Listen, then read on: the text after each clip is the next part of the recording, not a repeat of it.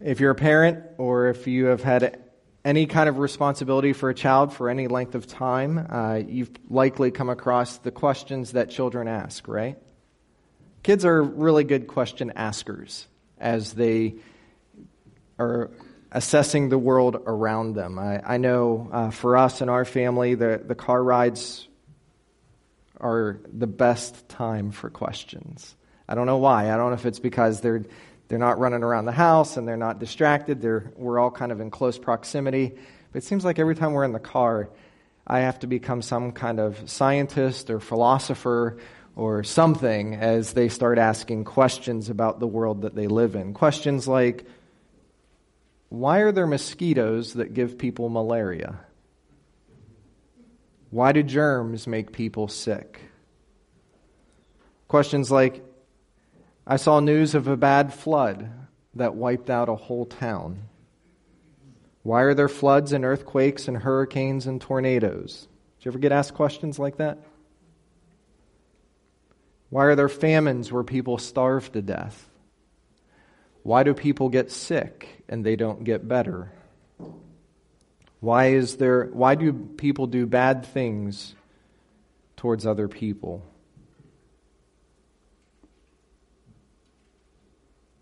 At least when we're kids, we're honest with asking the questions, right? You know, when we're adults, we internalize them, but maybe we're not so open to ask the questions. But I would guarantee that for most, if not all of us, we have asked those questions inside. Why? And if you've wrestled with some of those questions, you know, the tough thing is we don't always get those, the answers that we're looking for. Sadly, some people have become agnostics. And an agnostic is someone that says there might be a higher power, we just can't know him. Or they've taken a step further and they've become an atheist. And they say, well, if all these bad things are happening, there can't be a good God. He doesn't exist at all. How can an all powerful God allow the terrible suffering that is in the world. And since none of us are exempt from suffering and death, it's important that we understand what the scriptures teach about this very issue. Philosophers, theologians, pastors, and others have written scores of books on the subject, but I find it super comforting that God has written for us a good response to all of these questions we really only have to look one place. And that's at the book of Job. If you know anything about Job, it's the oldest book in the Bible. It happens, Job's life happens sometime during the life of Abraham and the patriarchs. And we know Job's story, a man that faced terrible suffering. And it was permitted or allowed to happen upon him by God Himself. And so, for the bulk of the book, as Job is reconciling all of the major questions and struggles that he's facing in life, uh, some friends visit and they offer friendly advice, but it's not godly counsel. Um, and so, for 37 chapters, there's a back and forth with questions. Why, why, why? And in Job 38 through Job 42, God in his providence steps in. And it's like he reaches out with his hand from heaven and puts it on Job's mouth. And he says, Hush. And now God speaks. And if you've read the book of Job before and you've gone, gotten to chapter 38, what you come to find is that God asks 77 questions to Job. In relation to everything that Job has been processing about the problem of pain and suffering. And it's all summarized by this Job, who are you to question me? And God doesn't say it in a flippant, sarcastic way. He doesn't say it in an unloving way. He doesn't say it in a way that's communicating, Job, I know that you have these questions, but listen, it doesn't matter.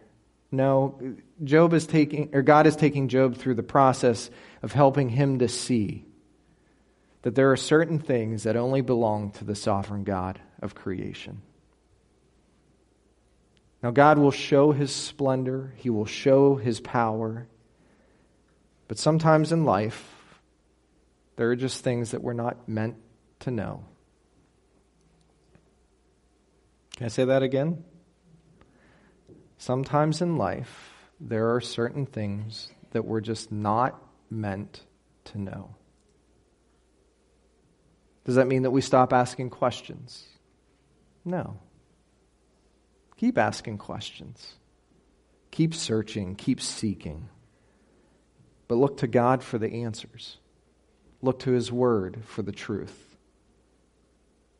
Our text this morning gives part of the biblical perspective that we need to persevere in the midst of suffering because I think that's sometimes what we're looking for in our questions. It's not so much the why, but it's how am I going to get through this?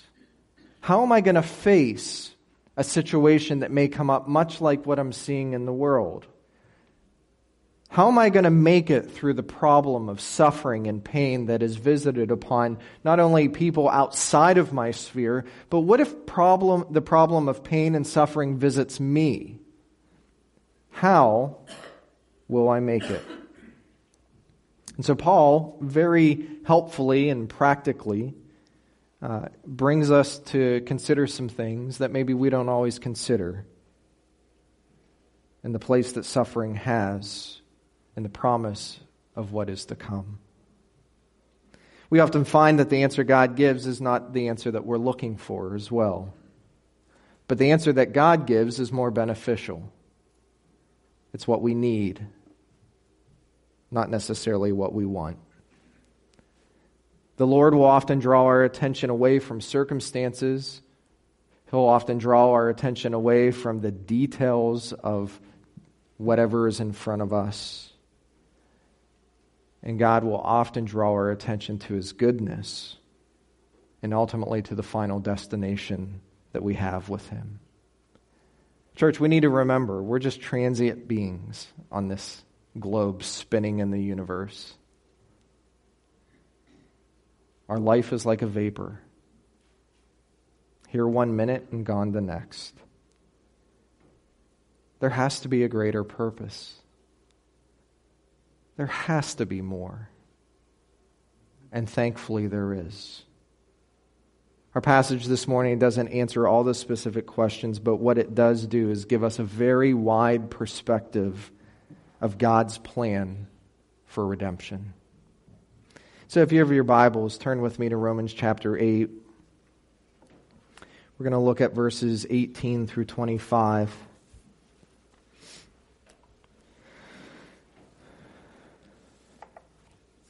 And as we look at these verses this morning, I, I, want you to consider this wide plan of redemption.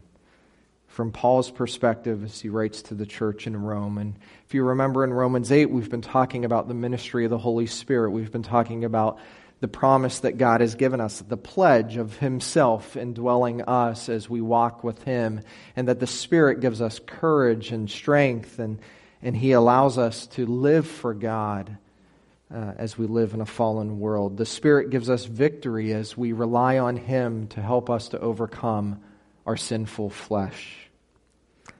Last week, we looked at the importance of the indwelling Spirit in regards to the Spirit being the pledge that helps us to overcome, and that we enjoy sonship with the Father as the Spirit fills us and we are adopted as children of God. And verse 17 ended that we, were, we are going to be heirs, heirs of God and fellow, fellow heirs with Christ, if indeed we suffer with Him. That's a conditional statement. Paul implies that if we are in the Spirit, because we are in Christ, we will suffer. What? That doesn't seem like a, a, positive way of sharing Christ with someone, right? Hey, come to Jesus so you can suffer. Well, it's not necessarily why we come, right? We come for purpose and healing and forgiveness and restoration. But because we are transient here, this is not our home. We're aliens and strangers because our citizenship is in heaven. Now the kingdom has switched. We are no longer citizens of the kingdom of death. We are citizens of the kingdom of the beloved Son. And because of that, we suffer because everything that we know now to be true in Christ is turned upside down in this fallen world. And when Paul says we are heirs, we are heirs since we suffer with him. And if we suffer with him, we will be glorified, we will be changed, we will be gloriously, divinely transformed as God gives us a complete eradication of the old sin nature and a new body in Jesus Christ. So Paul writes in verse 18 with this, this connection of suffering, because he introduces suffering as the, the journey of being glorified to the church in Rome. He says in verse 18, connecting this thought of suffering, he says, For I consider that the sufferings of this present time are not worthy to be compared with the glory that is to be revealed to us. And so verse 18 acts as an explanation of verse 17. Suffering is introduced, and, and for us, when we hear suffering, we, we don't, we're not excited about it. I mean, you have to be a super oh, I want to be careful while I say this, but you have to be a super strange person to look forward to suffering. You know, in the sense of, hey, I can't wait, bring it on. But as suffering is introduced into the mindset of what it means to follow Jesus, you need to understand that it's critical to the plan and purpose of God. Because if there is no suffering in this world, the, the, the thought is, are you living for Christ? I mean, think about that. If there is no suffering in your life, are you living for Jesus? Or are you still a citizen of the kingdom of darkness? Because there is going to be a polarization, there's going to be conflict, there's going to be trouble for living for the Lord. And then, in a very practical way, if you follow the theme and thread of what Paul writes in Romans 8, and when we get to the end of the chapter about all the things that, that come into a person's life, and Paul says, Do these things separate us from the love of Christ? Does this separate us from the love of Christ? Does that separate us from the love of Christ? And you go through that process, what you begin to understand that there is specific suffering for Jesus as a result of living for him. And then there's this, the general suffering of living in a fallen world where sin is all around us. And to some extent, we all suffer as a result of living in this creation that has been marred by the fall of Adam. And when Paul says, For I consider that the sufferings of this present time not worthy to be compared to the glory that will be revealed to us. Paul knows what he's talking about. He absolutely knows what he's talking about. On our way to receive the inheritance of God, as God's children, we're going to suffer. When we come to God for salvation, we come with the expectation of protection and blessing and peace, and yet there is this promise that we will suffer. And when Paul says, I consider, some of the other translations that you have may say, he reckons it. And to reckon or to consider something said in another way is to say, I am firmly convinced. Paul's writing these words about what it means to follow Jesus, and he says, I am firmly convinced so Paul knows what he's talking about. And if you want to put your finger in the Bible in Romans 8 and, and turn with me to Rome, uh, 2 Corinthians, we're going to look at 2 Corinthians chapter 11. When Paul says that suffering is a part of the Christian life, this is what Paul wrote about his life in Christ. In 2 Corinthians chapter 11, beginning in verse 22, as Paul is writing about himself, uh, he, he's writing to the church in Corinth about his experience. And he says in verse 22 Are they Hebrews? So am I. Are they Israelites? So am I. Are they descendants of Abraham? So am I. Are they servants of Christ? I speak as if insane, I more so in far more labors and far more imprisonments, beaten times without number, often in danger of death. Five times I received from the Jews 39 lashes. Three times I was beaten with rods. Once I was stoned. Three times I was shipwrecked. A night and a day I've spent in the deep. I've been on frequent journeys in dangers from rivers, dangers from robbers, dangers from my countrymen, dangers from Gentiles, dangers in the city, dangers in the wilderness, dangers on the sea, dangers among false brethren I've been in labor and hardship through many sleepless nights, in hunger and thirst, often without food, in cold and exposure. Apart from such external things, there is a daily pressure on me of concern for all the churches. Who is weak without my being weak? Who is led into sin without my intense concern? If I have to boast, I will boast of what pertains to my weakness. The God and Father of the Lord Jesus Christ, who is blessed forever, knows that I am not lying. In Damascus, the ethnarch under Aretas was the king, was guarding the city of the Damascenes in order to seize me. And I was let down in a basket through a window in the wall, and so escaped his hands. Boasting is necessary, though, to, though it is not profitable. But I will go on to visions and revelations of the Lord. And so let's just stop here for a second. Does Paul know what he's talking about when he says that suffering is a part of the Christian life? Absolutely. This was his experience as he lived for Jesus. He started where he came from. He was a Jewish person. He, he was the Jew of Jews. I mean, he came from the pedigree, the lineage, the heritage. He came from what it meant to follow God and was transformed through following Christ, and it led him to intense trouble throughout his time on earth.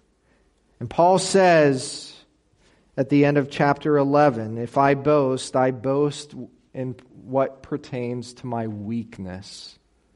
Because that's what really suffering is all about, right? It's the reminder that we are weak. We are. It, it's a reminder that we are frail. And all of us are at the edge of really losing it all. And when it comes to following Jesus in a fallen world, suffering reminds us that we're not home. And so Paul says, Listen, I look at everything and I'm not complaining about it. I'm boasting in it because when I boast in it, God is glorified. So, what is Paul boasting in? Well, if you follow chapter 12, and if you were here, Rod, was it last Sunday we looked at chapter 12 in uh, 2 Corinthians about Paul, the visions of heaven? It was either last week or the week before. Um, in 2 Corinthians 12, as Paul's building on this argument of suffering, you read in chapter 12 that at some point in Paul's life, he was caught up into the third heaven. Paul understood practically and theologically that suffering is temporary. God showed this man that there is more to come. And so, what does Paul say as a result of his time of suffering and the revelation of the glory to come. In chapter 12, further on, he quotes from Jesus in verse 9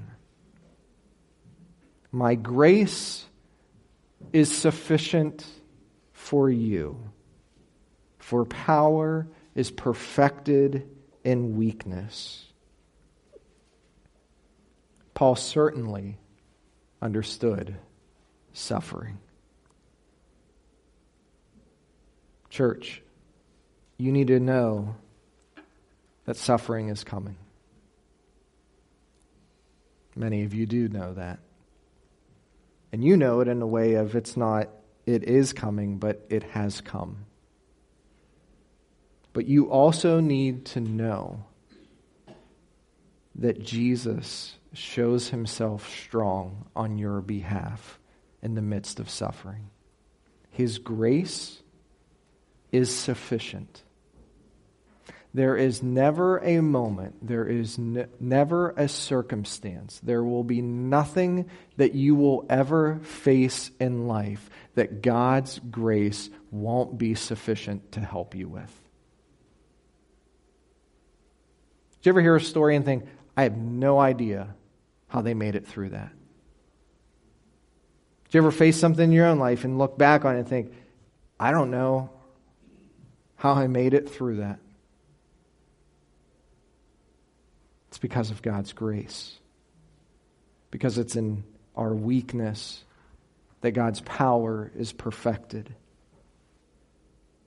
And what Paul does in verse 18 when he says, For I consider that the sufferings of this present time are not worthy to be compared with the glory that is to be revealed to us. You need to kind of picture in your mind with me this uh, scales with two pans. You know what I'm talking about, right? Scales that have pans and, and, and you put weight on them and you're trying to find equilibrium. You're trying to find balance as you weigh things out. And so with this, one pan has sufferings. These sufferings are due to sin. The word here that Paul uses for sufferings includes suffering for any reason.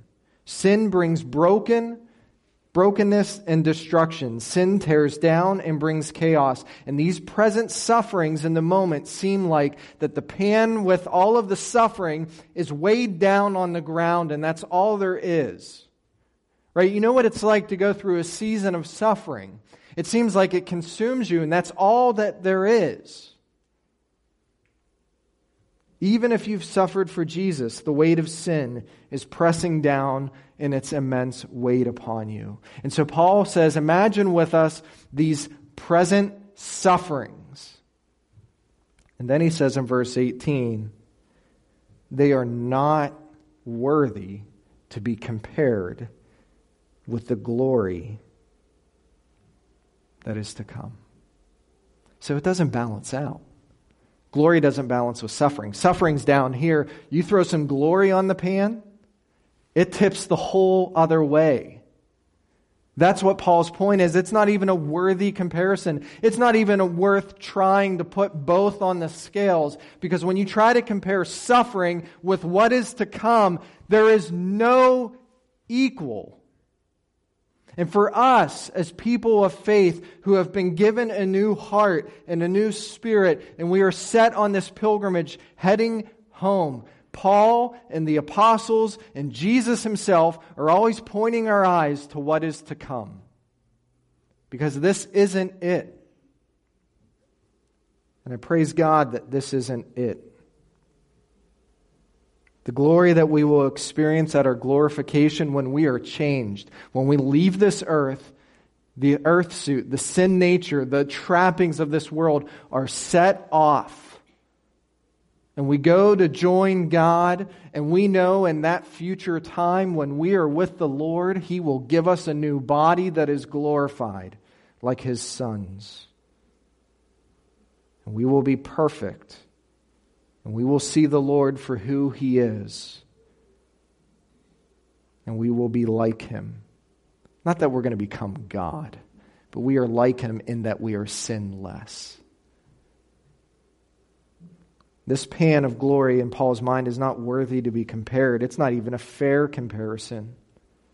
The weight of the coming glory is settled firm on the ground. It's an act of faith to believe this that God has a promise for us that He will change us and that we will be with Him. Listen, God has clearly said a lot of things about your future, and I could spend the rest of the day reading Bible verses that tell us that. But I will say this as you read the scriptures, and you come across promises about what your future looks like, mark those down. Because you're going to need reminded. You're going to, you're to need encouraged. Because suffering is going to visit you. And you need to know that God is victorious over it and He has a plan for you. Our present sufferings, be they ever so many and severe, fade into significance when compared to our future glory.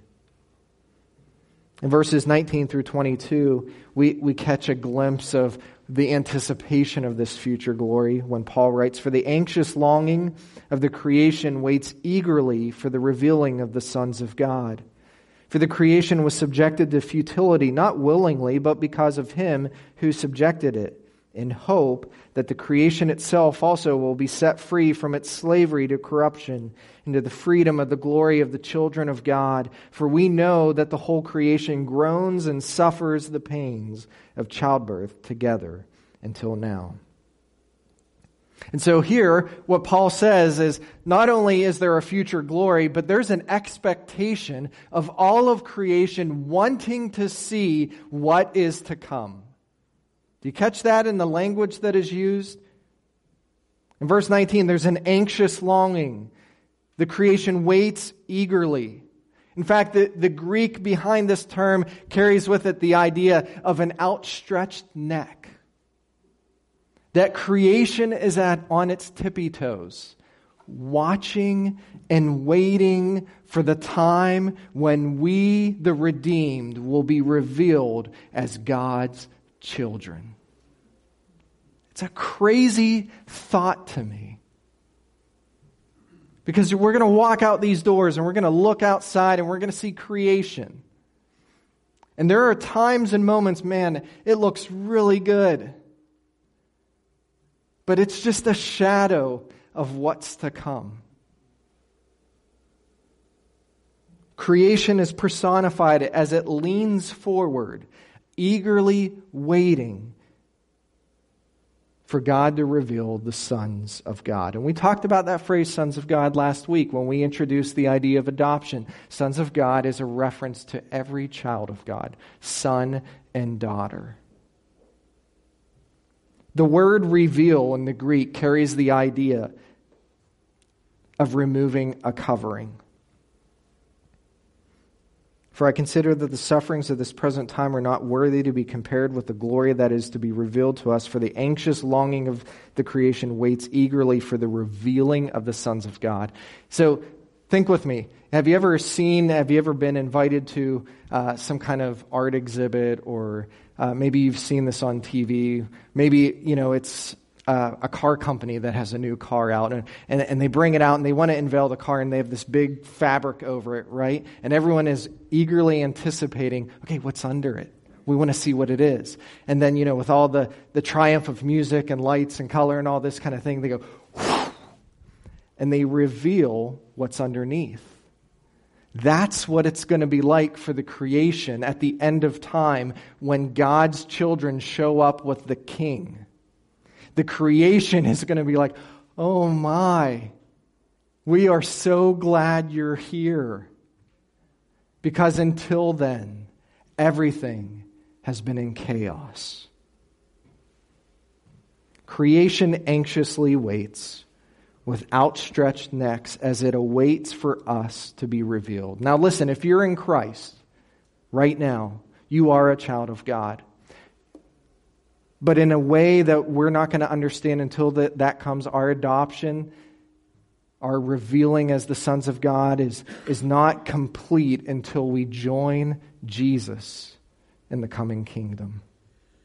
It's then that the children of God will be on display in full glory to the creation. In verse 20, we read, For the creation was subjected to futility. This word futility means frustration. The creation that is all around us is not, even on its best day, what it was meant to be. God's creation will never reach the perfection that he originally intended it to achieve until Jesus returns. Even creation like this. Can you put the clicker on there? Oh, oh, wait. Even, you know, have you ever seen a picture painted by God like this? And it it gets your attention. If you've ever seen it up front, personal, it takes your breath away. Or to look up in the night sky and see everything that God has painted on the canvas of the sky. Or if you're like us and you like scenes like this, that God made this and this is certainly good. And it's awesome to enjoy. Or you look at God's creation that He made like, I don't know if it's a brown bear, grizzly bear, it's a bear. To me, it's a bear. Or the lion. For your goat friends out there, I, I chose this one for you. Now remember, this is my list.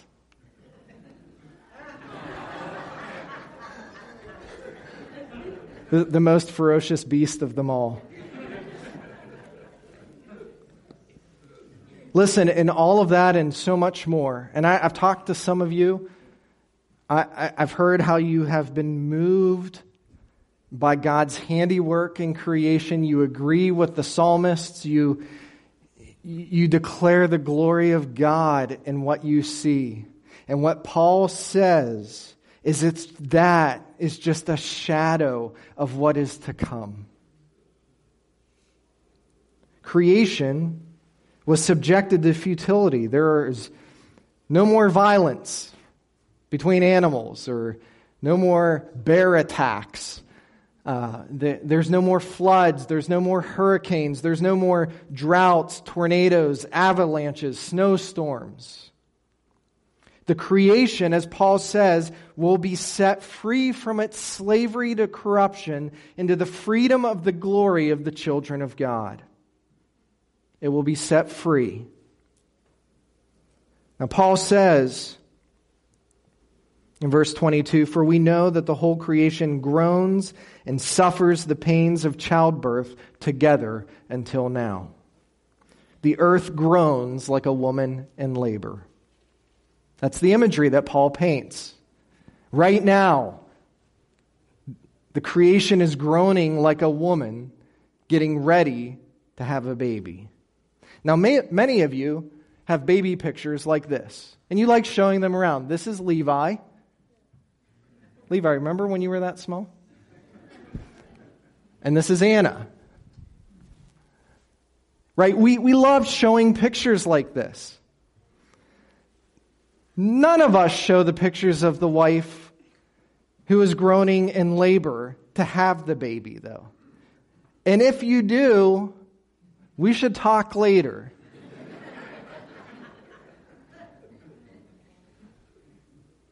But the creation one day will be delivered, and it will be beautiful.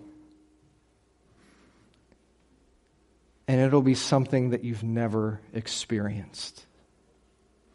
Isaiah gives us a foretaste in Isaiah chapter 11 when he says, And the wolf will dwell with the lamb, and the leopard will lie down with the young goat, and the calf and the young lion and the fatling together and a little boy will lead them. Also, the cow and the bear will graze, their young will lie down together, and the lion will eat straw like the ox. The nursing child will play by the hole of the cobra, and the weaned child will put his hand on the viper's den. They will not hurt or destroy in all my holy mountain, for the earth will be full of the knowledge of the Lord as the waters cover the sea. There's a day coming when creation will change. And it'll change when the sons of God are revealed in their full splendor and glory. And that happens at the return of Jesus for the beginning of his thousand year reign on this earth. We're a part of this, right? We share as co heirs, as Paul said in verse 17 of chapter 8. We share as fellow heirs with Christ in what is to come. In verses 23 through 25, Paul says, and not only this, I mean, gosh, if that wasn't enough, and not only this, but also we ourselves, having the first fruits of the Spirit, even we ourselves groan within ourselves, waiting eagerly for our adoption as sons, the redemption of our body. For in hope we have been saved. But hope that is seen is not hope. For who hopes for what he already sees? But if we hope for what we do not see, with perseverance we wait eagerly for it. There's a lot going on here that we want to look at. But what Paul begins with is stating is that the, only the saints, only the redeemed, only the children of God have been given the first fruits of the Spirit. Now, this idea of first fruits, if you go back into the Old Testament, I think it's in Deuteronomy, but the idea of first fruits was the first that you would offer God of how He has blessed you. It was a pledge to Him. It was saying to Him, God, what I am giving you out of the first fruits of what I have is signifying that no matter what else I have, it all belongs to you. And the Holy Spirit has been given to us as a sense of the first fruits. It's only to the redeemed. And it's given as a pledge. And we, we know that in Ephesians 1 that the Holy Spirit, we are sealed with the Spirit as a pledge of the inheritance of what is to come. God, by an act of His grace, indwelt us and won't leave us and assures us that the process of our salvation from beginning to end will be complete. We have received so much from the Lord at the moment of our salvation, but the promise of verse 23 is that there is more to come. I mean, think about it. Right now, only right now, if everything was to stop right now, is what God has given you enough? You bet it is. It's amazing. I mean, we could just sit for hours talking about how God has blessed us. And Paul says in verse 23, and yet there is still more to come. Paul hints to that in Philippians chapter 3 when he says, For our citizenship is in heaven, from which also we eagerly wait for a Savior, the Lord Jesus Christ, who will transform the body of our humble state into the conformity with the body of his glory by the exertion of the power that he has even to subject all things to himself. We're going to be gloriously transformed. Listen, if you woke up this morning and you had to take ibuprofen for something stupid that you did yesterday, you won't need ibuprofen in the future age. We are waiting for the public display of our standing as children of God. As of right now, our bodies are still sub- subject to death. But one day, our souls will go to be with the Lord, and He will gloriously transform the outside of us to agree with the glorification of Jesus Christ. And Paul says, To that great day we look forward with hope we look forward with an attitude of hope. It's the attitude of hope that implies there is more in store for us than anything that we have already. We need to notice something in verse 24, though, about hope. Paul writes, For in hope we have been saved. Now, it's not hope that saves us, right? It's not wishful thinking.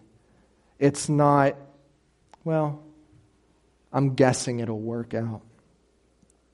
No, the hope that Paul's talking about is hope that is wrapped up with the message of God's salvation.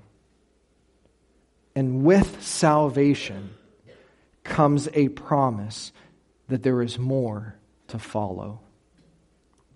Christian hope is the anchor for the soul. We wait with perseverance to our final deliverance. Now, if we saw it, that wouldn't be hope.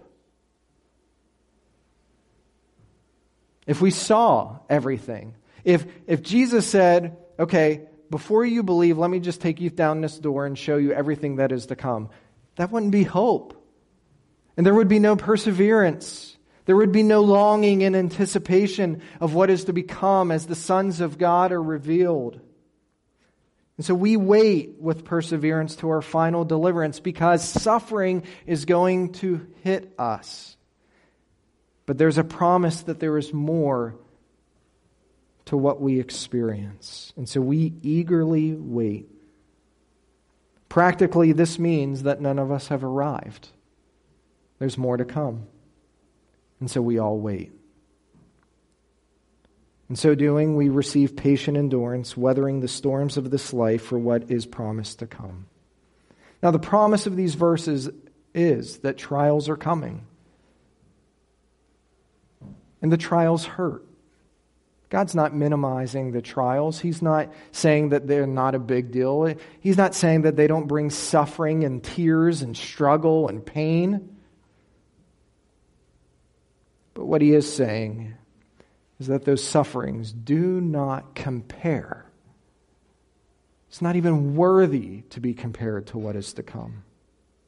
And all of creation waits for the time when we will be glorified as we wait with the expectant hope of the sure promise that we are being gloriously transformed. Do you get that? The focus of the hope that is to come in this passage is our change, not creation's change, but that God will change us.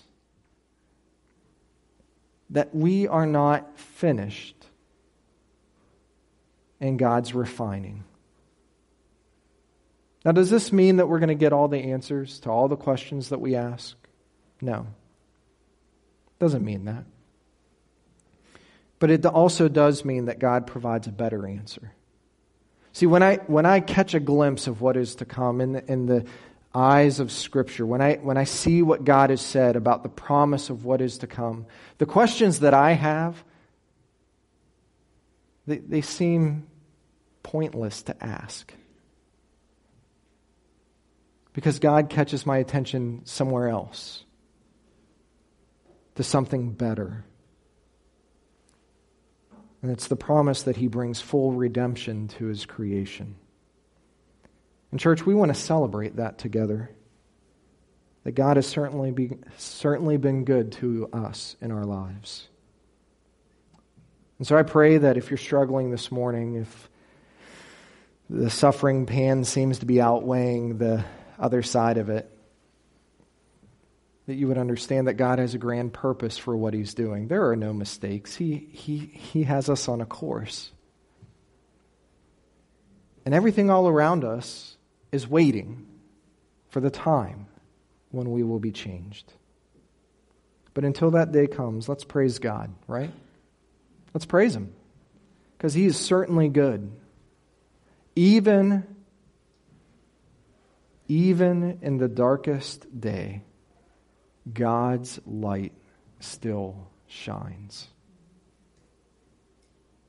So I want to pray for you and pray for us that God would show himself strong on our behalf. Let's pray.